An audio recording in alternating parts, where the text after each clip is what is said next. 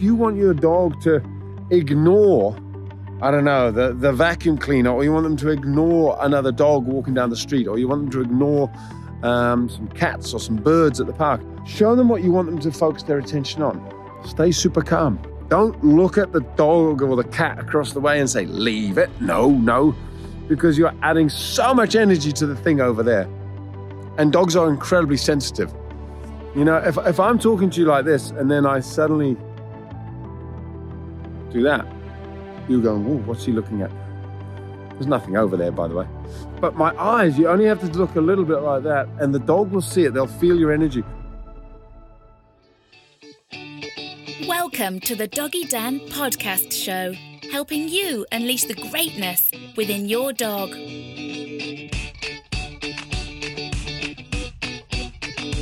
Hey there, Doggy Dan here with another edition of Pup Dates. And today I wanted to share with you something which uh, is kind of fast, it's kind of hilarious.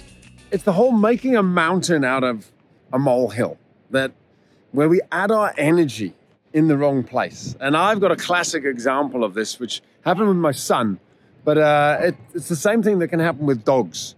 When we're training our dogs and, and we actually end up focusing their attention on the thing we don't want them to do by making a drama and a big, big commotion about something. Kind of, I don't know if any of you have seen the movie uh, Lock, Stock, and Two Smoking, uh, Lock, Stock, and Two Smoking Barrels. Vinnie Jones is the character, and there's a couple of guys from Liverpool who are doing a burglary with big, big black curly wigs on their heads, and there's a point where they're trying to basically be quiet, do this burglary, but what happens is one of them starts shouting at the other one, calm down, calm down. And the whole point is, he's anything but calm. And that's what we do. We, you know, you want somebody to be calm and you start screaming and shouting, calm down. You've got, you're mirror, you're, or you're demonstrating the complete wrong energy.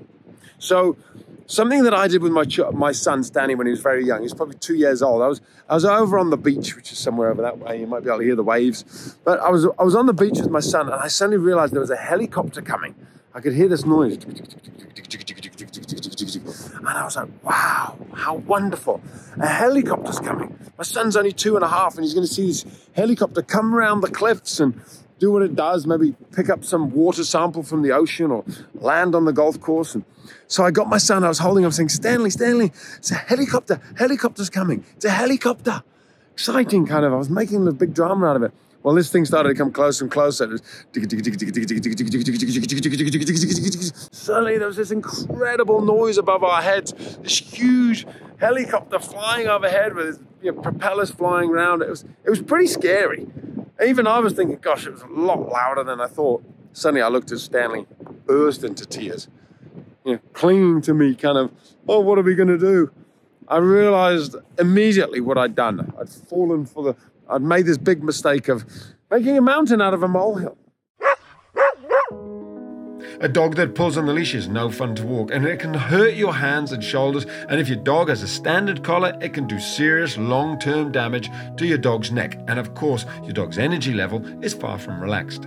That's why I recommend using my no pull harness, which transforms the walk in just minutes due to the totally unique, simple but effective front clip design. Stop your dog pulling today with a no pull harness. Visit theonlinedogtrainer.com forward slash shop and use the code podcast to receive 15% off. You know, if you if you want someone to be scared or panicked or worried about something, unless they absolutely know it's a fun thing, and then you can get really excited. But if you want somebody to take it all in their stride and not panic, don't get all excited because the words that I was saying, it's a helicopter, how exciting it's coming. The words themselves didn't really have any impact on Stanley. What did have an impact was my energy went from about a one or a two walking on the beach to a nine or a 10. And he misinterpreted that for, we're in trouble, there's a problem.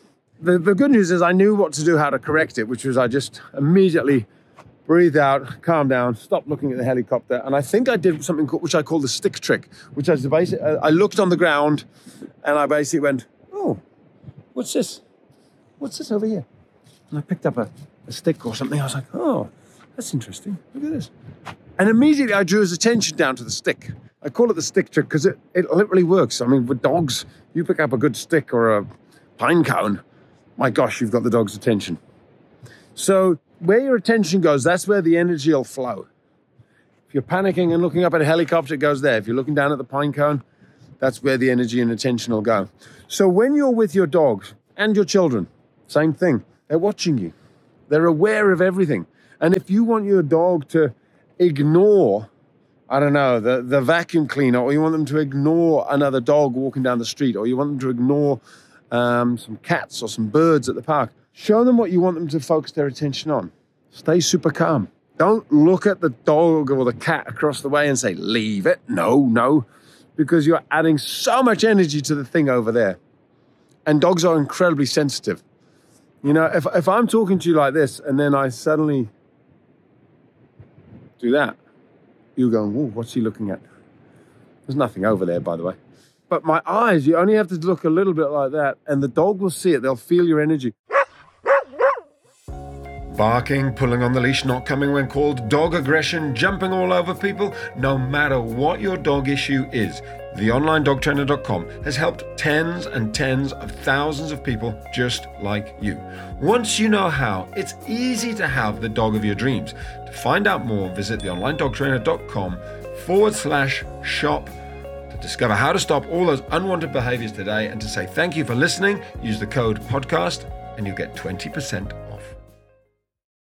I was actually once working with a lady who her dog was reactive and I'm sure the dog was going to be fine as it did a walk past my dog or another dog, and I was videoing it. But for some reason, the dog just reacted and leapt towards my dog and snarled. And, and I was like, why did it do that? On the replay, because we were videoing it, I watched her hand movement. She was holding the leash, and just at that second, as she passed the other dog, her whole energy, her the hand, it pulled like this, it tightened, and it pulled on the dog's leash around its neck, just that little bit, just at the moment where she didn't want the dog to jump at the other dog. She tightened and pulled on the leash. You could hardly see it. I only spotted it because I had it on video and I could replay it again and again and zoom in. I could see this little pull. And just as she pulled it, the dog went, Got it. Boom, you're tightening, you're stressing. It gave the dog the message, mm, the wrong message. So you have to mentally visualize. Otherwise, your subconscious body will kick in and do the thing that you don't want the dog to do. So visualize, learn to focus where you want the dog to be, stay focused on that thing, relax, or focus your dog on something else other than the thing you want them to ignore. It's a powerful thing. Visualization, focusing your energy. Yeah, that's all for today. Remember that, that the, the energy will flow in the direction of where your focus is. Focus over there, that's where the energy is going to go. Alrighty, take care, guys. Have a great day. Bye bye.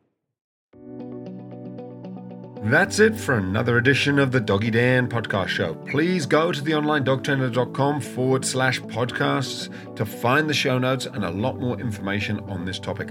Thanks for listening. To keep the show rolling, the best way you can help out is to like, follow, subscribe on Apple Podcasts, on Spotify and YouTube, and wherever else you're listening to this. And if you want to get great snippets of dog training tips and tricks, once a week, absolutely free, then sign up for my Pup Dates newsletter at the bottom of any page on theonlinedogtrainer.com. You can also find me on Facebook, Instagram, TikTok, and Pinterest.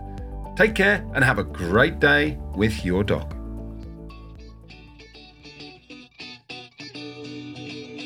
You've been listening to another episode of the Doggy Dan podcast show, bringing you one step closer to creating harmony with your dog.